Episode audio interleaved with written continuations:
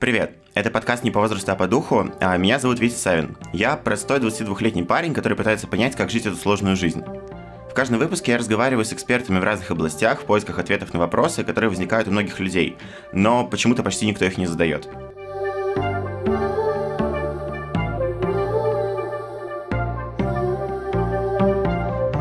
Мне один раз дали очень хороший совет. Займись зубами до того, как съедешь от родителей.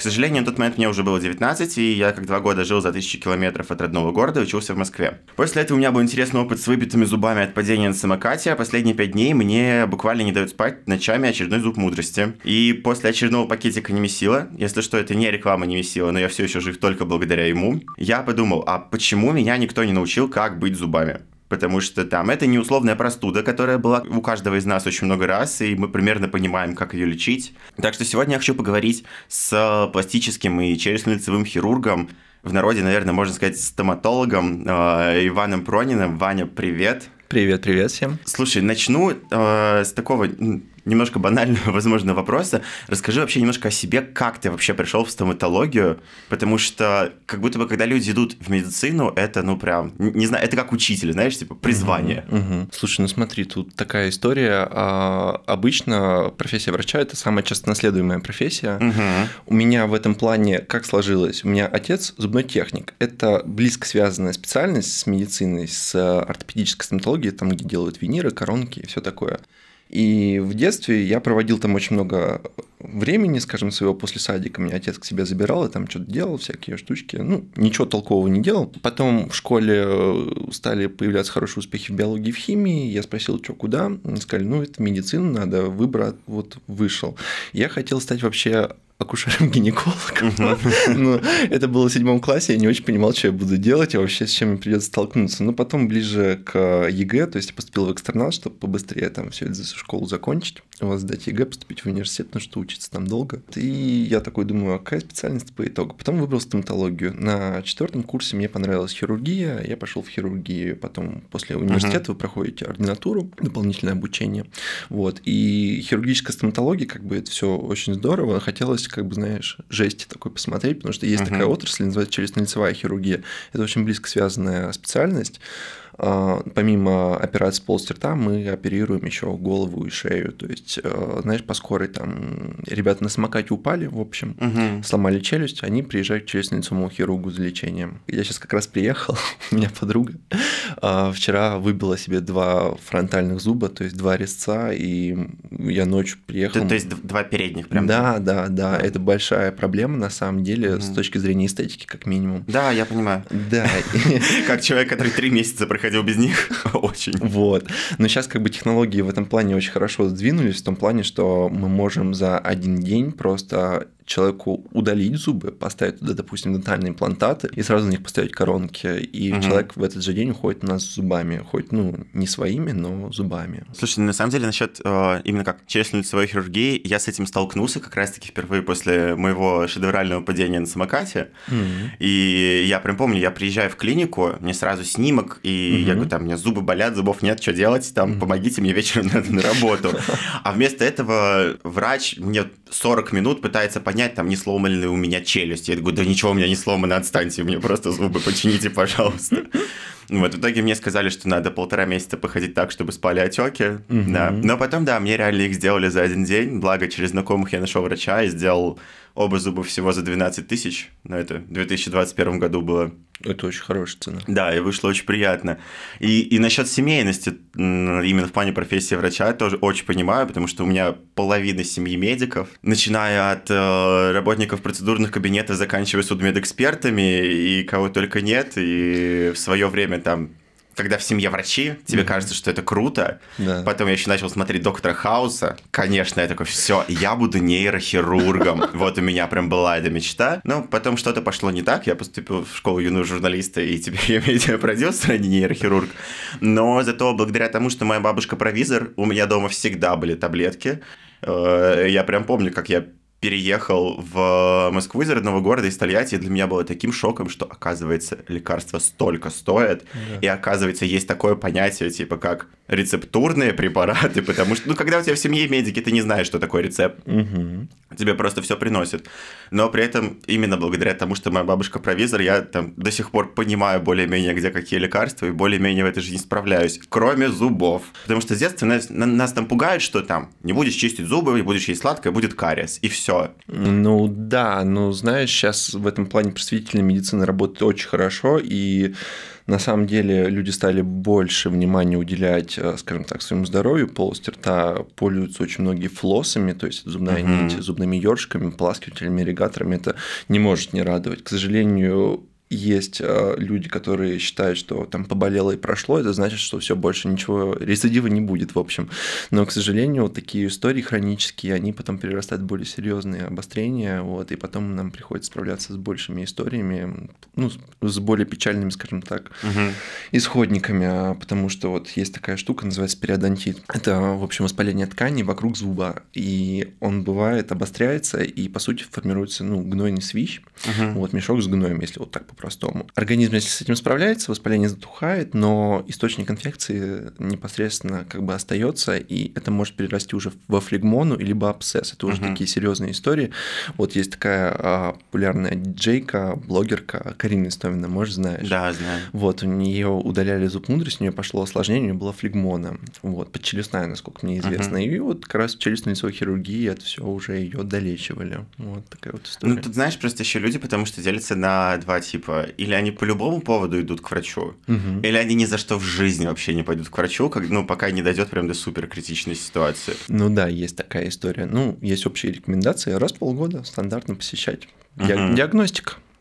А вот если, допустим, все-таки про там, уход за зубами, потому что я так понимаю, что на самом деле, если прям хорошо, правильно ухаживать за зубами, то ты уже как бы себя обезопасишь от очень многих проблем, которые могут, так, не на 100%, конечно, но от многого.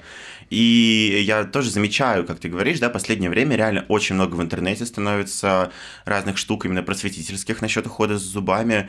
Э, я помню, я в свое время прочитал в Твиттере очень большой тред э, девушки по этому поводу, и я открыл для себя, что такое флосс. Угу. Это было год назад, и я такой, вау, зубная нить, это супер. Да. А потом я узнал, что еще, оказывается, есть флосс-стики, да. и это типа в 10 раз удобнее, чем Очень зубная удобно. нить. Да, я просто увидел их в Яндекс Лавке, такой, оно мне надо. С тех пор я не могу остановиться. Все, у меня прям обсессия. Скажи классно. Да, это вообще супер. Причем меня сначала еще пугало то, что, знаешь, когда ты чистишь зубной нитью, у тебя может чуть побаливать десна, Угу. Вот. Но все та же девушка в Твиттере написала, что это абсолютно нормально, потому что вы вычищаете, там первые два раза она чуть поболит, зато на третий раз она болеть не будет. Ну да, то же самое примерно с электрической зубной щеткой, допустим, я помню, когда я первый раз купил, я угу. пользовался обычно мануальной, и я первый раз такой вставляю щетку, в рот включаю, и у меня как будто ули во рту, я просто ее вынимаю, мне ну как-то чуть ли не больно уже, то есть угу. на границе такой. Но потом как-то пару раз я поделал, все прошло, и сейчас я вот без электрической зубной щетки вообще жить не могу, если честно. Ну, то есть это не миф, типа электрическая зубная щетка реально кардинально отличается от э, обычной? Ну, не то, что кардинально, смотри, тут э, смысл заключается в том, что если люди правильно умеют чистить зубы, они все умеют правильно чистить зубы, это вот, к сожалению, мало кто даже гуглил, как чистить зубы правильно, какие движения нужно выполнять, угу. не все правильную, скажем так, силу нажатия выбирают. И если ты чистишь зубы неправильно, неважно, какой щеткой ты чистишь. Просто мануальная щетка занимает больше времени, по большей части, обычно. Ага. Вот. А если ты умеешь чистить зубы, ты можешь чем угодно почистить. Ну вот тоже это, кстати, знаешь, одна из тех штук, которым нас, блин, никто не учит. То есть да. я, я вспоминаю какие-то там условно плакаты со схемами, как чистить зубы, там, угу. не знаю, из медицинского кабинета в детском саду или школе. Да. Но, блин, конечно, когда эти плакаты висят там на стене в кабинете или на стене в больнице, никто их не читает. Только когда тебе очень скучно в очереди. Да, согласен. Но на самом деле очень много есть литературы. У нас даже был отдельный экзамен, скажем так, профилактика Э, в университете. И нас там учили о составе зубных паст, то есть какие пасты вообще бывают, чем состав отличается, зачем нужен индекс абразивности, всякие вот такие штуки. Как правильно чистить зубы, как себя проверить в этом плане. То есть есть такой, это не реклама, а ну, достаточно популярный интернет-магазин, и на, на киевской, и в европейском есть магазин Доктор Слон. Там есть так называемый кариес маркер. Эти таблеточки, а, они окрашивают на лед. То есть ты можешь угу. перед чисткой посмотреть, сколько у тебя налета, потом почистить зубы, еще раз сделать чек и смотришь, где у тебя ты не дочищаешь, потому что обычно О, это у нас прикольно. да, превращается в такую рутину, то есть мы там почистили, там почистили, вроде все. Ну На да. самом деле э, есть много таких труднодоступных зон, в том числе зубы мудрости особенно, потому что их э, поэтому и многие рекомендуют удалять, они как минимум просто растут чаще всего криво, мешают, мешают нам вообще жить. Вот так, э, плюс к этому они собирают на себя достаточно большое количество кариеса, и это просто хронический Мгм. источник ну, инфекций.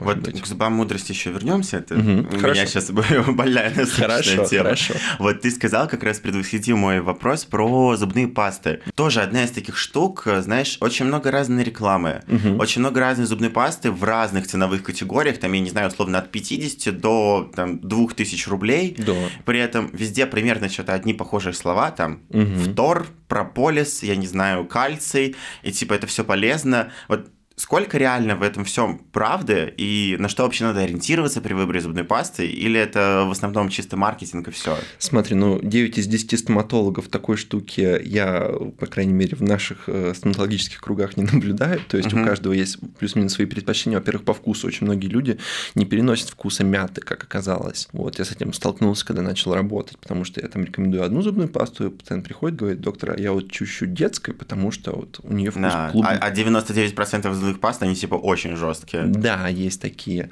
Вот, ну смотри, а, индекс абразивности, давай с этого начнем. То есть, может быть, кто-то знает такую историю, там гулял как-то в интернете несколько лет назад, я видел, как отбелить зубы. Берешь клубнику с содой и начинаешь чистить. Знаешь такую тему? Я первый раз слышу, но ну, я просто, смотри, я рассуждаю, да, с Мгм. такой с обывательской точки зрения.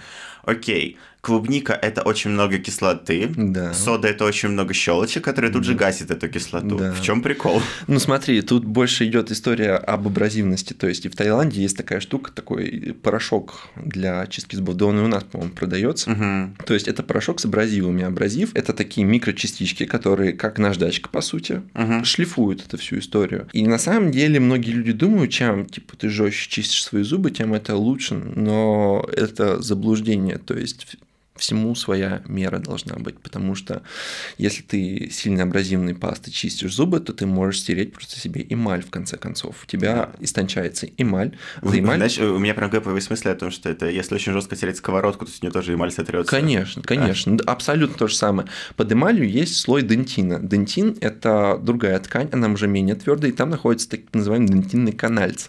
Там нервные окончания проходят, и это отвечает за чувствительность зубов, допустим, там на, на горячее, холодное, на какое-то механическое, Мгм. на кислое, сладкое. Вот, если ты истончаешь эмаль, у тебя, соответственно, повышает чувствительность, защитный слой снимается, а чувствительность у тебя та же самая на самом деле. И дентинный канальц начинает очень сильно реагировать, и ты, по сути, сталкиваешься потом с тем, что ты не можешь попить кофе, ты не можешь поесть что-нибудь кисленького. Ну, ты иногда и говорить не можешь на ветру, потому что тебе там Да. поток холодного воздуха попадает, да, и да, всё. это, это очень больно, это очень неприятно, и люди с этим мучаются. И нам тут нужно подбирать пасту, допустим, чувствительных зубов. Там есть специальные вещества, Мгм. Вот, которые закупоривают и дентинные канальцы, помогают нам снизить чувствительность зубов. То есть под каждую пасту есть свои показания. Опять же, сильно экономить на зубной пасте я не советую. Есть множество уже специализированных статей. Нужно просто этим вопросом заняться. Узнаешь, а, многие, вот, ну, девочки, да, назовем так, потому что это в основном к девочкам относится при выборе косметики, уходовых средств, очень много читают состав и разбираются в этом. То Мгм. есть, там, допустим, какой-нибудь тоник, они такие без спирта, чтобы кожу не сушил. При, при этом меня всегда поражало то, что составы косметики ведь э, почти всегда пишутся на латыни, и они реально в этом всем разбираются. Это вообще вау. Да, да. А состав зубной пасты мало кто читает, на самом деле, а там есть большие отличия. Есть, а, скажем так, пасты, которые чистили там ну, зубы 50 лет назад, которые чистят сейчас советуют. Это совершенно разные пасты. Допустим, Мгм. есть такая штука фтор. Фтор очень а, классная вещь на самом деле, с той точки зрения, что он хорошо предотвращает появление кариеса, но у него есть тоже плохая история, то что фтор есть в воде, в пище, и есть регионы, допустим, Красногорск у нас есть. Там большое количество фтора в воде, и дети там очень часто страдают заболеванием флюороз. У них прорезываются зубы, и они, знаешь, у них такими пятнами рыжеватыми. Там есть много, ну, там есть целая классификация этих заболеваний. В чем смысл? Гидроксиапатит кальция – это то, из чего состоит, ну, одна из основных молекул э, зуба. Кальций э, замещается на фтор. Меняется кристаллическая решетка, Мгм. вот, и зубы становятся еще хрупкими, помимо этого. Они становятся вроде бы тверже, ну, по структуре своей. Но более хрупкий. А кальций отвечает именно за крепкость зубов? Ну, отчасти да, ну то есть, ну, если мы обратимся к химии, то вообще просто поменяешь элемент, в молекуле вроде бы строение то же самое, но угу. физически именно свойства. То есть есть понятие твердость, есть понятие хруп, ну, угу. твердость, упругость, вот, и все с этим связанное. Ну, то есть, чтобы себя прям обезопасить, в идеале, конечно, очистить зубы с э, фильтрованной водой и полоскать. А, ну, не то, что, это, знаешь, это просто в пище больше. А, ну то, то есть там э, одной водой при чистке да, зубов это то, все не то, то есть нужно, нужно понимать просто, какая норма фтора угу. в, э, вообще для употребления, ну, у детей в частности. Угу. Вот, если, допустим, э, фтора много, то нужно либо использовать бутылированную воду, ну, то есть угу. это вообще очень индивидуальная такая... Не, ну это, кстати, все равно прикольная тема, я просто вот не думал о том, что реально, да, как бы, чтобы там заботиться о своих зубах, нужно понять, какая у тебя условно вода дома течет. Да, потому ты, что ты то, что ты ешь. Да, да, да, это, это абсолютно. Просто понимаешь, как я 17 лет своей жизни прожил э, в городе Тольятти, угу. где как бы из-под крана изначально текла э, достаточно чистая, хорошая сразу угу. вода из скважины. Угу. Потом я переехал в Москву, и я такой, в смысле, воду надо покупать, mm-hmm. воду надо фильтровать, что? Я, я вообще не знаком с этим. А уже потом я начал сталкиваться с тем, что в разных районах Москвы и Подмосковья вода абсолютно разная. Да, разная ну, То есть из-за того, что как бы я вырос всегда -то с нормальной mm-hmm. чистой водой из-под крана, у меня даже мысли такой не возникало. Ну вот да, но это не только на зубах сказывается, это на волосах в том числе, жесткость воды. То есть, ну, знаешь, как выбор шампуня, по сути, то есть mm-hmm. выбор зубной пасты. Это уход это уход. Если ты правильно ухаживаешь за определенными частями своего тела, то они тебя особо не беспокоят. Угу. Окей. И тогда вот, хорошо, финальный вопрос, наверное, в этом блоке. Угу. Вот со скольки рублей, да, начинается как бы, ну, нормальная зубная паста. Вот так я это назову. Ух, слушай, вопрос такой, с подковырочкой я назову это так. Скажем так. Э... Просто, и, или вообще, ну, стоит ли на это ориентироваться? Потому что то же самое, что есть же там много, допустим, детских зубных паст, угу. которые там достаточно дешевые, да. при этом Опять же, может, я тут не прав, но как будто бы, если зубная паста детская, значит, она такая максимально нейтральная, и в ней все должно быть норм. Ну да, то есть, ну, пасты делаются не просто какими-то фирмами, которые там пищевые продукты делают, это все-таки консультация с врачом, это должно пройти угу. сертификацию, это должно быть безопасно для людей. Слушай, а вот тогда такой вопрос, а вот по твоему опыту, на твоей памяти, угу. да, сколько реально там человек из десяти приходят к специалисту, чтобы проконсультироваться по подбору зубной щетки и зубной пасты? Слушай, это точно происходит не у меня. Я делаю на этом акцент. Я очень много времени трачу на консультацию первичную с пациентом, потому что а, у нас очень многие пациенты приходят именно получить исключительно услугу. То есть они приходят mm-hmm. такие, у меня болит зуб, мне сказали, его нужно удалить, я поэтому пришел к вам. И я как бы пытаюсь еще разобраться в причинах, почему зуб разрушен. То есть, допустим, если у нас кариозная причина, то я говорю, то есть вам нужно посещать стоматолога, вам нужно обратиться, ну, смотрю на уровень гигиены, есть специальные индексы uh-huh. гигиены, вот, а, как это все определить. И я даю уже больше такие рекомендации, чтобы не то, что нам пореже видеться, да, чтобы нам пореже видеться в плане какого-либо лечения, а чтобы мы проводили исключительно профилактические манипуляции. Ну, то есть это есть специальные врачи-терапевты, пародонтологи, uh-huh. гигиенисты, вот, они занимаются как раз таким более консервативным лечением, нежели я, потому что я, грубо говоря, я это последняя инстанция. Ты сейчас очень интересную фразу сказал о том, чтобы, да, там вам э, побольше или пореже увидеться. Угу. Тут на самом деле, ну, есть э, я даже мифом это не назову, возможно, это стереотип, да, о том, что, хотя, на мой взгляд, это просто факт, угу. о том, что э, стоматологические услуги это достаточно дорого. Факт. По дорого. сравнению с, э, там, ну, с другими медицинскими услугами. И, ну, понятное дело, не со всеми, там, какой-нибудь mm МРТ это тоже не самое дешевое удовольствие. Да, конечно. Вот. Но сходить к стоматологу это, как правило, дороже, чем сходить просто к терапевту. Ну да. Да. И изначально вопрос, а почему вообще так вышло? И как вот это ценообразование происходит? Смотри, а, во-первых, просто стоимость обучения из этого складывает. То есть тут много факторов, просто давайте финальную как бы цифрами манипулируем. Угу, давай. А, сейчас обучение в медицинском университете в Москве это в среднем, то есть, ну, если я немножко занижаю, угу. я буду немножко занижать. Это 400 тысяч в год, 5 лет на стоматолога учиться, так. считаем. Еще 400 тысяч – это 2 года, это ординатура, это уже ты выбираешь специальность, будешь ага. ты врачом-терапевтом, хирургом, челюстно-лицевым хирургом, ортодонтом, вот кем угодно. Далее, помимо этого, тебе нужно приобрести какие-либо манипуляционные навыки, потому что в ординатуре бывает по-разному. Вообще мне в этом плане повезло, что э, была в ургентная помощь, это скорая помощь, и там, ну, то есть выдалась возможность много чего поделать руками, понять угу. вообще, как это все строится, понять принцип лечения, потому что то, что ты видишь в учебнике, там, знаешь, э, венка синяя, артерия красная.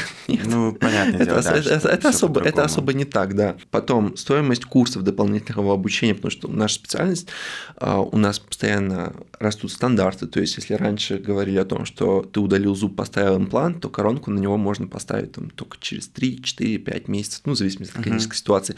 Сейчас многие э, технологии дошли до того, что я могу человека в этот же день с беззубой челюстью отправить с зубами уже домой уже с зубами, полная челюсть будет с зубами угу. и с имплантами, и все будет максимально хорошо и не болезненно. Но это у тебя постоянное обучение. Да, постоянно, а оно стоит очень больших денег, потому что вот один курс, допустим, кадавер, если вот мы по цифрам говорим, кадаверный угу. курс это когда вы учитесь оперировать на труп. Вот. А Окей, интересный флекс. Да, это, ну, просто понимаешь, одно дело, то есть ты учишься делать, допустим, какую-то манипуляцию, ну, то есть там много всяких приколюх у нас было в университете, то есть мы там на свиных головах тренировались, чтобы угу. как-то тактильные ощущения почувствовать это все, потому что одно дело ты делаешь на искусственном манекене, да, на, на, на фантоме, другое дело это живой человек, и там есть кровотечение, явление, явление болевой чувствительности, то есть ты уже такой более серьезный. Ты подходишь. зашивать как минимум тканью все равно это Да, ощущается. да, ты должен почувствовать, как какая нитка себя в полость рта ведет, потому что есть нитки плетеные, есть молнофиламентные нитки, это как леска, знаешь, для рыбалки. Угу.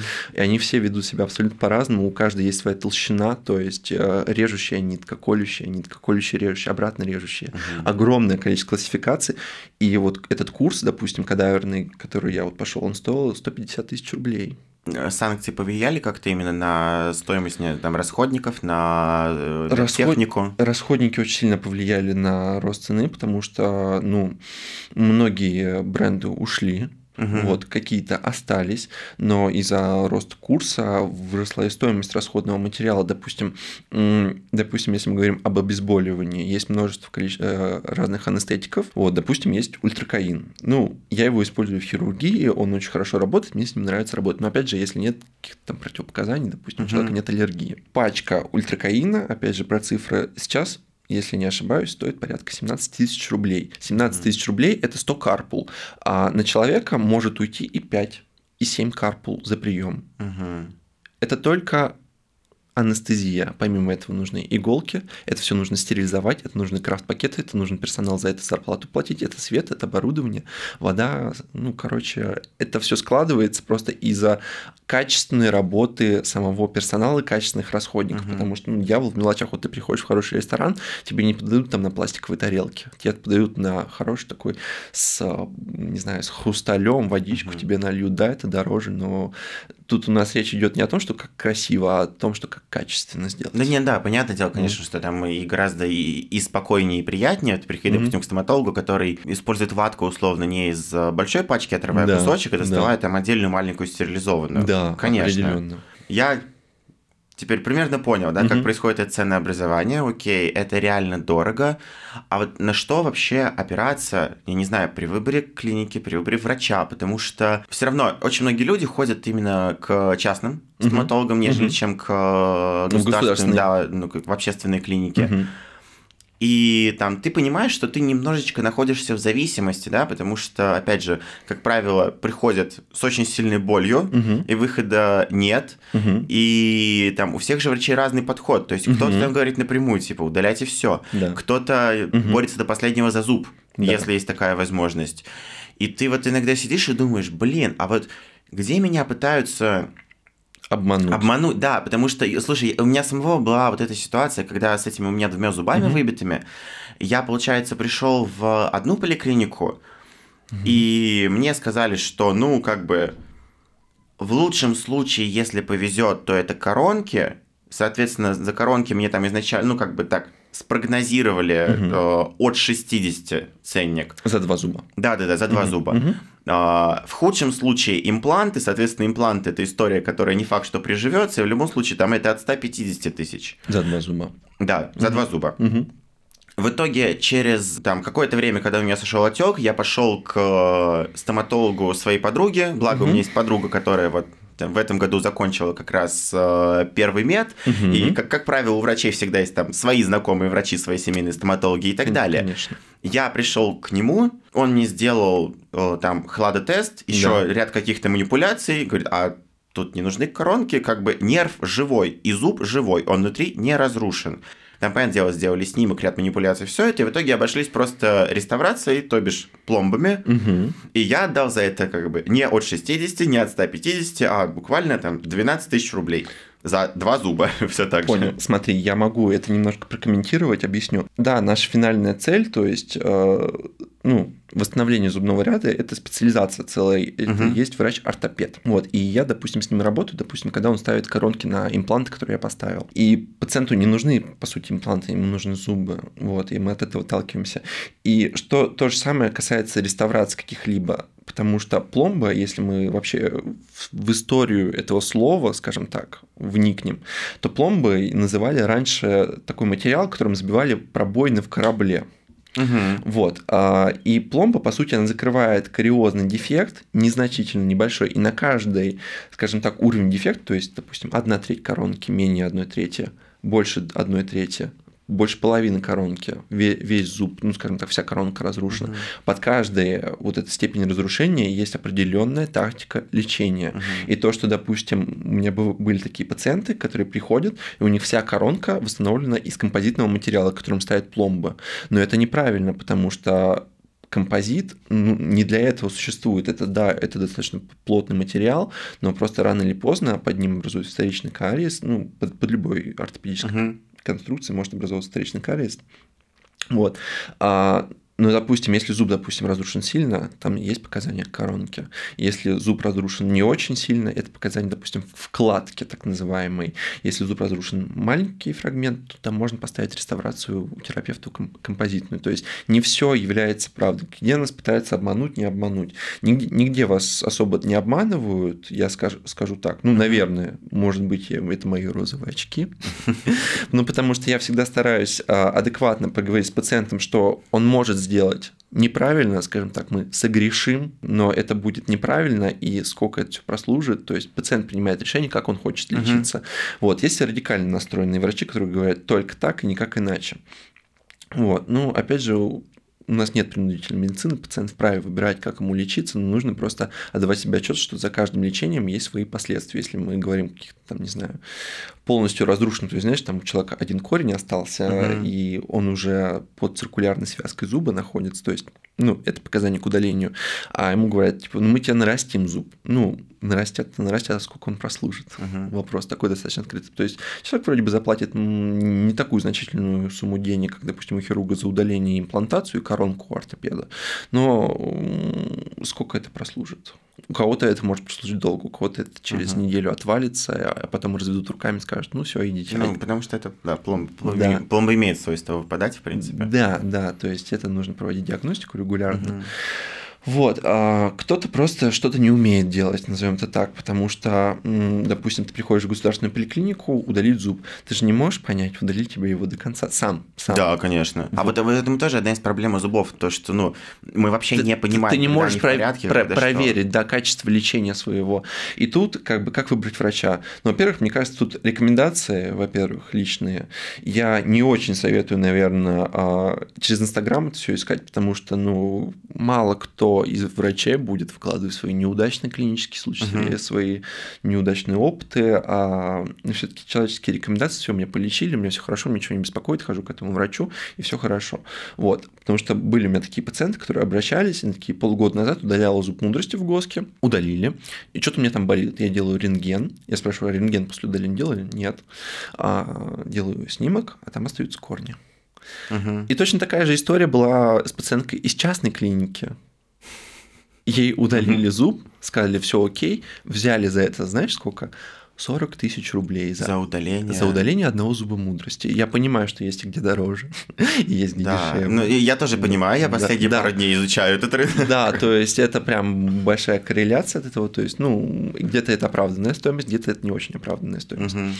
А, и так или иначе, пациентка заплатила деньги, а зуб не удалили, потому что удаление зуба считается, когда нет остаточных корней. Зуб не удалили, Мгм. а услуга, а вроде бы оказано, деньги уплочены.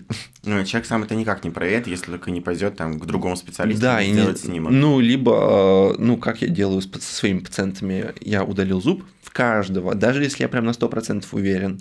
Это регламент нашей клиники. Мы делаем рентген, контроль. Это, ну, угу. это правильно, потому что, во-первых, мне нужно убедиться в том, что я все правильно сделал, я не смогу нормально ночью спать, если я понимаю, что я что-то сделал неправильно. У меня было такое, что я делаю операцию какую-либо, мне не нравится, как я зашил. То есть, ну, а мы простояли уже три часа, условно говоря.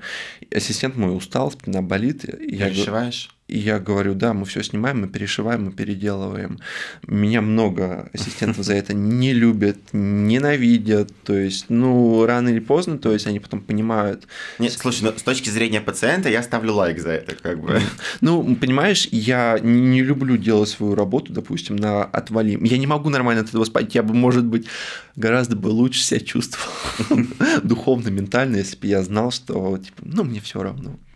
И вот тогда все-таки про зубы мудрости, потому что там, Давай. Ну, для людей нашего с тобой возраста это как будто бы актуальная да, проблема. Конечно. Да, потому что они там примерно с, с 20 до 27 лет угу. вылезают, насколько я загуглил за последние дни. Так. А, вопрос, да. вот а в какой момент вообще надо реально идти к врачу с этим? Потому что... С, с чем именно? Удалять зубы мудрости? Да, да, да. Ну, ну то есть э, у меня, допустим, верхние два вылезли вообще спокойно, там, да, иногда чуть побаливало, там, угу. чуть как будто бы чесалось десна, угу. но все абсолютно терпимо. Угу. А тут у меня полез нижний, угу. и все, и я пятый день, вот, я... На немесиле? Да, только на немесиле. Смотри, с зубами мудростями какая история мудростями? При этом э, сразу тогда я э, сразу позвонил когда я понял, что да, что-то mm-hmm. нестандартное происходит, mm-hmm. я сразу позвонил родителям. Мне и мать, и отец подтвердили, что да, у них все вылезало нормально и так mm-hmm. далее. В свое время они там зубы мудрости не удаляли, mm-hmm. что мне дало какую-то надежду на то, что ну ладно, вдруг это у меня просто там, и mm-hmm. я не знаю, э, нижняя десна толще, плюс меня еще мать успокоила о том, что там я и, и до года в реанимации два раза лежал, пока у меня зубы изначально резались. Да там, на, на фоне того, mm-hmm. что резались молочные зубы, у меня... Температура? Э, да, параллельно болячки другие возникали. А, понял. Вот, и вот, ну, вот настолько жестко. Вот, да. Поэтому я такой, ну ладно, наверное, мне надо просто потерпеть. Mm. Потому что я вроде там, знаешь, щупаю там, ну, ну блин, ровно, то есть я сверху mm. даже, я уже чувствую, блин, очертания зуба сквозь mm. кожу, там mm. прям тоненько-тоненько, mm-hmm. просто когда. Но при этом я понимаю, что я уже, блин, неделю живу на немесиле, возможно, что-то не так. Определенно что-то не так. Но вот как раз ты сказал то, что, ну, как бы вроде бы потрогал все нормально, и значит, это не повод идти к врачу. Нет, это наоборот. Ну, это, это описывает, скажем так, очень многую политику наших пациентов, потому что, ну, вроде бы прошло, и я больше не пойду. Но как минимум консультацию получить об этом всегда стоит. Почему болят вот эти все зубы мудрости, третьи маляры? Они прорезаются в самый последний момент, поэтому они называют зубы мудрости, потому что ты уже вроде становишься взрослым, осознанным, угу. и у тебя начинает они расти. А почему они могут болеть? Потому что они прорезают десну, а ты представь просто, что зубочистка постоянно себя давишь на десну. Слизь очень чувствительная, угу. очень болезненная. Вторая причина, они могут давить соседние зубы, у тебя двигается зубной ряд.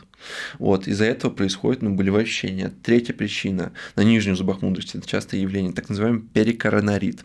Зубы мудрости бывают прорезаются не полностью, потому что у них не хватает места, они двигают зубы, и часть коронки, коронковой части зуба, она прорезалась, а вторая нет. А она... вот тут, кстати, да. такой небольшой автоп.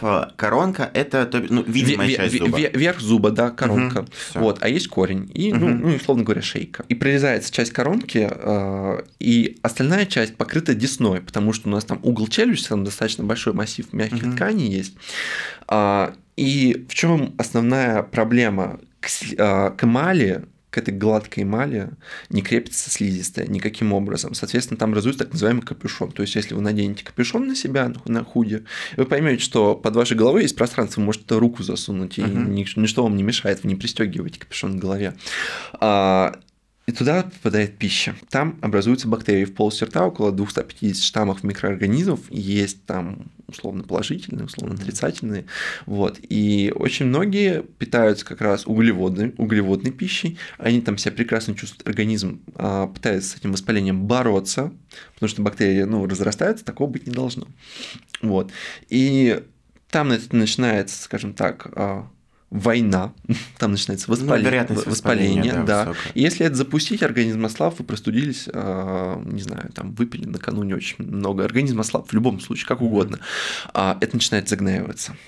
Вот. И это уже гнойно-воспалительный процесс. Это либо челюстно-лицевая хирургия, вот, потому что гной может распространяться не только на область зуба, он может мигрировать куда-то в область шеи, угу. то есть и это уже попахивает сепсисом, а сепсис это уже летальный исход бывает. Ну, то есть, э, все начинается с малого и как снежный ком накатывается. И это повод всегда прийти к врачу. Ладно, после этого я пойду к стоматологу.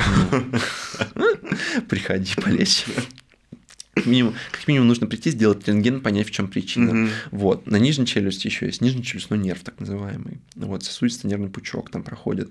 И корни этого зуба мудрости бывают расположены близко, ну, они редко бывают, что угу. прям а, в нерве. Ну, бывает всякое. То есть мы не машина, у нас не бывает прямо идентичного строения. Бывают какие-то аномалии расположения. Угу. Вот. И бывает это поддавливает на нерв, бывает, то есть пациент то есть, попадает угу. чувствительность в области подбородка, потому что нижний челюстной нерв отвечает там за чувствительность. Угу. То есть половина нижней челюсти, кончика языка, губы, его подбородка, щеки в некоторых моментах, вот отчасти и жевательной группы зубов. Вот. И это тоже может давать сильный дискомфорт. Ну смотри, то есть в целом, если э, зуб мудрости там, нормально порезался и не приносит тебе дискомфорта, то его можно не удалять. Да, но такое бывает крайне редко. Опять же, есть показания к удалению. Угу. Если это хронический источник инфекции, зубы мудрости не участвуют в акте жевания. Просто это рудимент, угу. так или иначе. Когда-нибудь, если там есть тенденция к скоплению пищи, большим кариозным процессом, это показания отчасти к удалению. Ну, если мы говорим об удалении зубов мудрости отдельно, потому что если мы говорим там, о фронтальных зубах, о других жевательных, то их нужно спасать всегда. А, если есть на то показания. А, но если эти зубы приносят нам один дискомфорт, их нужно удалять. Опять же, допустим, есть такая штука брекеты и лайнеры, mm-hmm. выправление прикуса. Чаще всего, то есть в 99% случаев зуб мудрости приходится mm-hmm. удалять, потому что нам нужно просто создать место для ортодонта, и поэтому пациент приходит к хирургу. И нужно на самом деле очень сильно заботиться выбором хирурга для удаления зубов мудрости, потому что это одна из самых сложных манипуляций в хирургической стоматологии, и многие хирурги-стоматологи не то что не умеют, может быть, умеют, может бояться, может быть для них это сложно, долго, страшно, потому что нерв, вот это вот все, знаешь, uh-huh. все люди и все понимают, что как бы не хочет человеку сделать больно. Отправляют челюстно-лицевым хирургам. Челюстно-лицевые хирурги удаляют зубы точно так же, то есть как я удаляю, ну, ну, в, хирург, в кабинете хирурга-стоматолога я удаляю. Точно так же. Опять же, есть показания, допустим, верхний зуб мудрости бывает в гайморе пазухи находится. И сообщение с полостью рта, гаймор пазухи, это, ну, это нехорошо. Это называется орантральное сообщение. Ну, смотри, давай так. Удаление зуба это сложная манипуляция. Это да, это, это сложно, там качественно провести ангосфера, все это и так далее. Но это, знаешь, тоже к вопросу о том, что очень многие люди боятся ходить к стоматологам, потому что да. будет больно. Но есть же анестезия. Да, есть очень качественная анестезия, есть очень качественная работа врача, а, которая нивелирует все. То есть, как я, условно говоря, беру своих пациентов, ну, в кавычках беру, угу. они многие приходят, начитавшись в интернете, что это будет по-любому отек, это парализует половину лица, это я жить не смогу, угу. это мне нужно брать больничный на две недели. А я говорю, нет, мы удаляем зубы мудрости, они приходят на осмотр, как после ну, любой операции, удаление зубов, зубов – это операция. Они приходят на осмотр, я говорю, как дела? Такие, ничего не болит, все здорово, uh-huh. зря обезболивающее даже покупали. Ну, бывает, что поболит, это, ну, операция есть операция. У кого-то болит, у кого-то не болит, у кого-то болит более, у кого-то болит меньше, в зависимости от объема вмешательства. То есть угу. тоже бывает, у кого-то зуб мудрости в кости полностью находится, понятно, что там будет отек. У кого-то зуб мудрости полностью прорезанный, там, допустим, один корешок, либо там, угу. ну, не очень сложный процесс удаления происходит, классический такой, и там люди абсолютно себя спокойно чувствуют. А, есть такой стереотип о хирурга, что это такие достаточно коренастые дядьки с такими мощными руками, кто берут Да, но, но потому что это в массовой культуре, да, именно так распространяется. Знаешь, это как картина, не знаю, страшная, там, из мультиков да. в детстве, это в поисках Немо, я помню, прям это было. А, да, да, да. Ты да, от лица вот этой девочки, э, не помню, как ее зовут, ты сидишь, да, и перед тобой вот эту вот пилу просто проносят. Да, ты, конечно, да, ты после этого боишься ходить к стоматологам. Я вспомнил, там на самом деле не очень классно комментировали процесс лечения, там, когда эти рыбки собрались, там угу. работает по методу Шиндлера. Вот, ну, я такой, блин, молодцы, работает Бором Гаттера Глиден. Интересно. В общем, они заморочились. Ну да, стереотип есть, что это все очень больно. Конечно, да, есть а, острые гнойно-воспалительные заболевания, которых анестезия бывает хуже берет. Бывает индивидуальная непереносимость каких-то анестетиков и, точнее, непереносимость, толерантность к анестетикам, uh-huh. назовем это так. То есть есть даже приметы, то, что врачи очень многие боятся рыжих. Мы вообще очень люди суеверные, хирурги чаще всего хирурги, мы боимся рыжих пациентов, потому что почему-то на них бывает анестезия хуже работает. Вот я не знаю, я не знаю, вот э, можете считать меня суеверным, а, ну, так и есть на самом деле. Угу. И э, в моей практике было, что пришел рыжий пациент. Серьезно? Да, и анестезия берется хуже, но обезболили нормально. То есть я не спешу, то есть тут главное не спешить, и со, мы оказываем медицинскую помощь, и она должна соблюдаться по определенным критериям. Это не должно быть больно, это не должно быть травматично, угу. это должно быть адекватно, аккуратно и хорошо. Mm. А есть, ну, хирурги, которые, да, реально там вырывают с куском кости зубы. Ну, просто за, зато быстро. Угу. Зато быстро. Ну, и, и многие пациенты на это на самом деле, то есть обращают внимание, и для них это важный критерий. Допустим, я работаю не так быстро, как, допустим, мне бы хотелось. Конечно, uh да, я бы хотел там за 5 минут зубы удалять, бывает и такое. Вот. Но если мы говорим об адекватном удалении, то я лучше потрачу побольше своего времени, да, мне будет менее удобно, но я сделаю угу. более качественную услугу свою. То есть я работаю под оптикой, я работаю там со своими инструментами, свои инструменты покупаю, потому что это, знаешь, вот как для футболиста, там, условно говоря, бутсы, экипировка, там для хоккеиста это клюшка, каждый подбирает угу. ее по-своему. Также и для адекватного хирурга, а, хорошего, уважающегося угу. хирурга, принято приезжать со своими, ну, если он куда-то на выезд, допустим. Ну, что, ну да, понятно, да, потому что, я, потому что да, я бываю катаюсь в другие города оперировать, и я приезжаю mm. со своим инструментарием. Дальше мне говорят, там все mm-hmm. есть, я говорю, я все равно свое возьму. Ну, я помню просто, знаешь, как я сам э, шел с небольшим страхом, как раз когда реставрировал вот эти mm-hmm. зубы фронтальные. Э, при этом я прихожу, там не делают один укол. Ну, понятное дело, да, что как бы укол с анестезией, это, ну, ну, это неприятно. Угу. То есть, да, это чуть более больно, чем, я не знаю, просто ты укол делаешь э, в мышцу руки, угу. но как бы терпимо, нормально. Да. А еще вот. есть гели специальные, то есть. А, да, да, да, то есть он сначала, я помню, вот он мне помазал гелем, да. то есть это уже как-то внешне обезболил да, местно. Да, и, по, да, и потом уже вводит в сам нерв. Вот, и я то есть, сижу немножко переживаю за это все. А тут я понимаю, что там так, ну вот, вот этот зуб я уже не чувствую, а это что-то еще чувствую. Он говорит, так, проверяем. Угу. Такой, ага, хорошо, еще один укол ставим.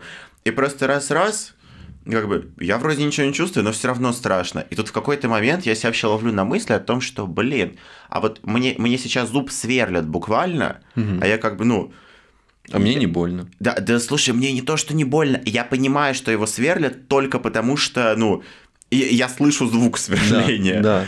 Ну вот, и, и в итоге все вообще Тип-топ. Э, да, все было супер, все сошло к тому, что в какой-то момент я начал засыпать, я просто был после ночной смены тогда. Mm-hmm. Так, давай тебе ограничитель поставим. Да. Все, я на два часа уснул, я просыпаюсь, я с зубами. Да, а есть еще такая история, так называемая седация в стоматологии очень сильно сейчас используется. То есть мы внутривенно вводим специальный препарат, обычно это так называемый пропофол, и человек получает такое очень сильное расслабление. А, знаешь, как будто бутылочку вина выпил, хочется угу. спать, вообще ничего не страшно. Вот а, я маму под седацией оперировал как раз, чтобы она не переживала. Она меня вообще, то есть, она говорит, типа, делай со мной что только хочешь. вот, ну, типа, я тебе верю. А у тебя, наоборот, ответственность в два да, раза больше. Да, да, у меня как бы в этом, да, то есть, мне предстоит еще одна и скоро операция пластическая, вот, и я очень тщательно сейчас к ней готовлюсь, то есть, за месяц я уже изучаю все возможные варианты, как можно. В общем, про седацию немножко отвлекся. А, и человек засыпает и можно оперировать, можно лечить. Мгм. Детей, допустим, лечат под ну, закисью азот, так называемый. Вот. А, Надевают масочку, ребенок засыпает, Мгм. вот, и его спокойно лечат, у него нет никакого страха, потому что, ну, на самом деле, детский стоматолог это, скажем так, А я правильно помню, что закись азота это вот та самая штука, которая в клубах продается да, шарики, шарики, Да, да, шарики, да. да. Мгм. И вот примерно такой, э, такой же, наверное, эффект. А, вот, что еще? Ну, вот пропофол, это классно. Я сам как бы, а, когда удалял себе зубы мудрости, ну, не себе, Мгм. попросил, водил, водили мне пропофол, я заснул, я просто, ну, я, я слышу там что-то на фоне, но мне все равно. Если честно, я просто лежу, отдыхаю, мне хорошо. Вот. Я потом что-то глаза открываю, такие, все, мы закончили. У меня во рту швы, вот. Тампончик во рту, я такой, здорово, спасибо. Ну, такой еще немножко, Мгм. назовем это, с похмелья, то есть немножко нужно отойти после этого. Полежал в палате 15 минут, поприкладывал холод, на следующий день я проснулся, у меня ничего не отекло, у меня все хорошо, я спокойно ем, я соблюдаю рекомендации. Через 10 дней мне сняли швы, я про все это забыл. Мгм. И то есть максимально комфортно можно снизить свои, скажем так, страхи, потому что, ну, на самом деле многие боятся стоматологов, и нам нужно Мгм. с этим работать, потому что в детстве, к сожалению, ну, то есть в нашем детстве уровень медицины был значительно ниже, были другие, другое качество услуг. Мгм. По-другому просто, ну, не знаю, не могли, не умели, не хотели, не знаю почему. Вот, э, кстати говоря, насчет э, уровня медицины в нашем детстве, ну, как раз Мгм. на э, мой следующий ряд вопросов, это, ну, такая детская проблема, это молочные зубы. Так. Что с ними все-таки делать надо, если они не выпадают? Потому что я до сих пор помню вот этот абсолютно леденящий душу страх Мгм. про Удаление молочных зубов. да-да-да, про то, как мне все, знаешь, порывались, мол, там, ниткой привяжем, дверь стукнем, все это, ну, вот, э, там, истории про то, как матери это в свое время делали, тебе так же, но в итоге нет. Я, как бы, вообще в жесткий отказ ушел, э, и в итоге последние, там, то ли 4, то ли 5 зубов мне уже удаляли у врача, то есть они уже там пустые, без корня, без нервов, все это, но, Мгм. как бы, нет. Говорю, да, Рассосались да, корешки. только у врача, вот эти вот ваши там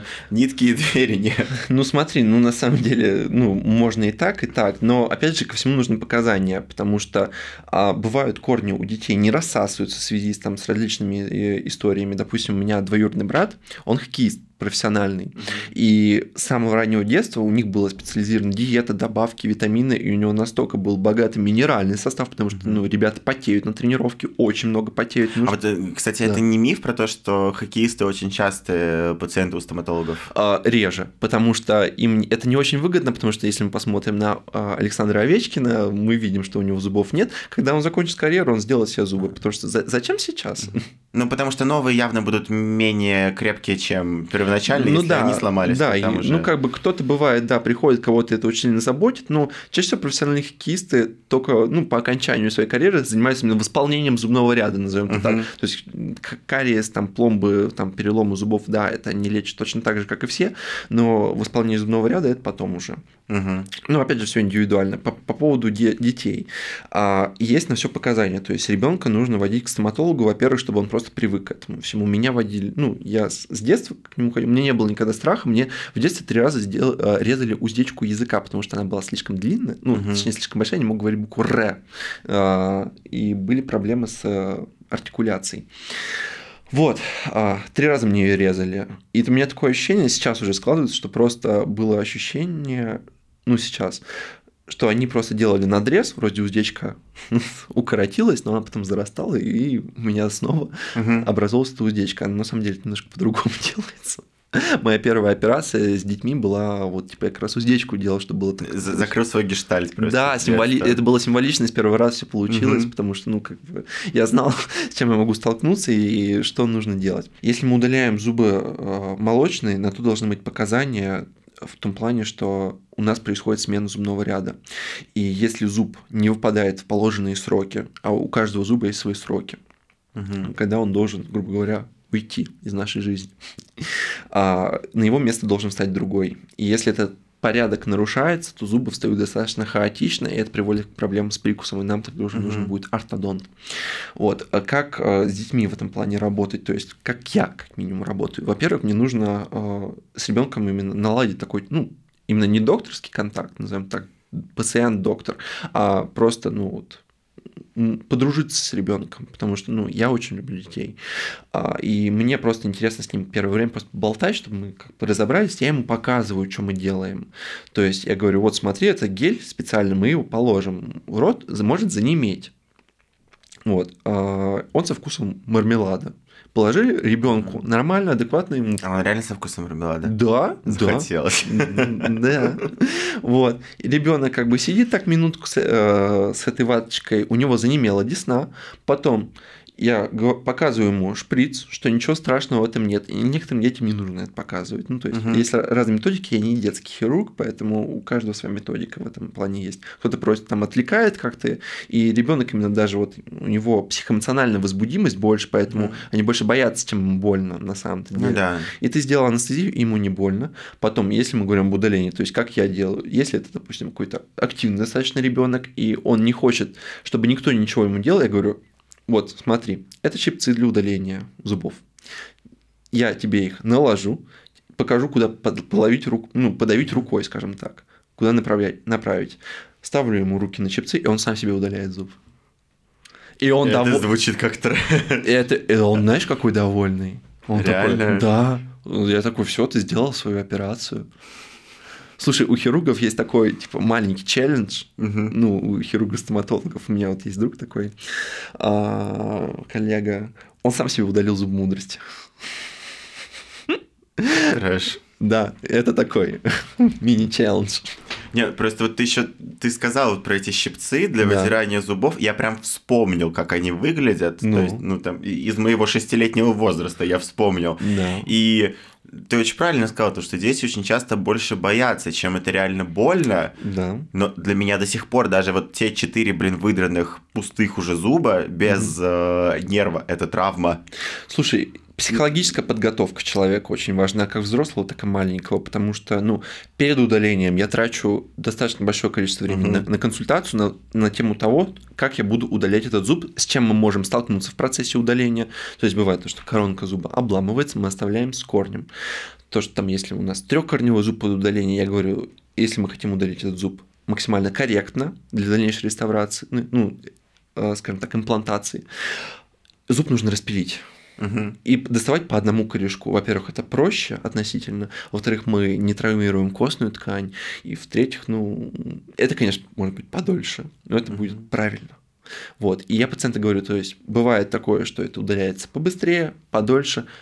Если будут какие-то вопросы, просьбы во время даже, и говорю, просто поднимите руку, я уберу, я с вами проговорю. То есть бывает пациенты, психологически им тяжело это все дается. Угу. Вот, бывают, которые такие, делайте, что хотите, главное, главное вот так. Я говорю, ну хорошо.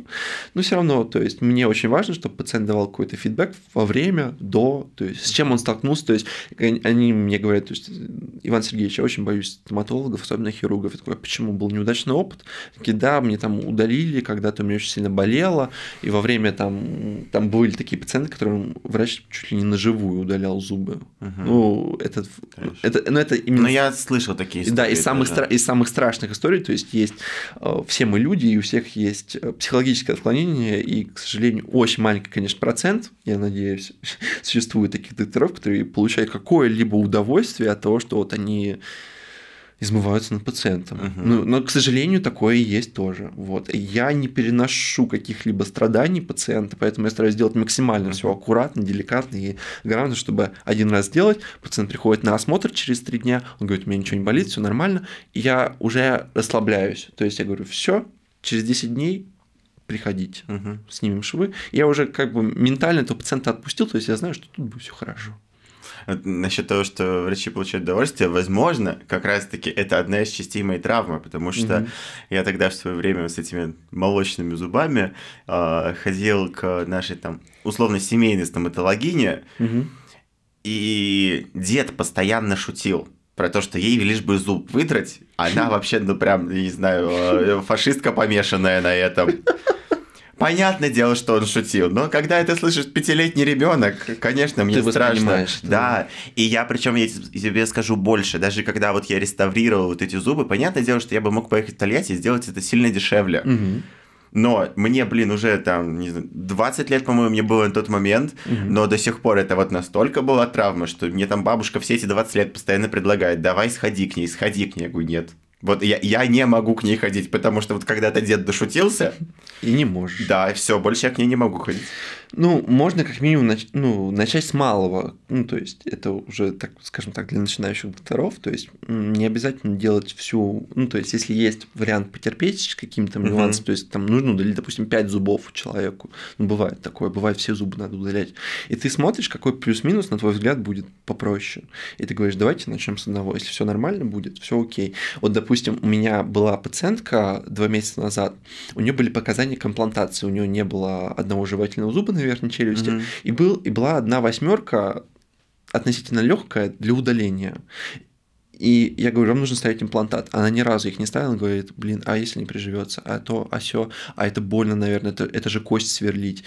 А отчасти она права в плане того, что это нужно делать ложе под имплант, то есть это отверстие в кости, но mm-hmm. это не больно. Как, как минимум, ну, я могу всех заверить, это не больно.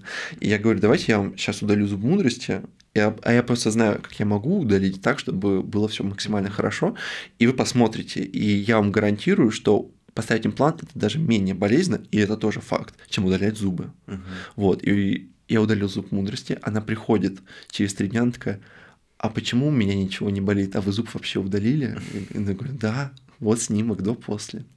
Слушай, ну давай так, вот э, я просто сейчас сижу, я э, пытаюсь так мысленно подвести итог угу. нашего с тобой разговора, то есть помимо каких-то э, практических именно поинтов, я понял, что я вынес вот две ключевых истины. Так. Первое это то, что все-таки зубами не работает так, как со всем остальным организмом, и надо просто регулярно ходить, и не только когда что-то заболит, потому да мне... что что-то заболеть может очень резко и очень жестко, и уже может быть очень поздно.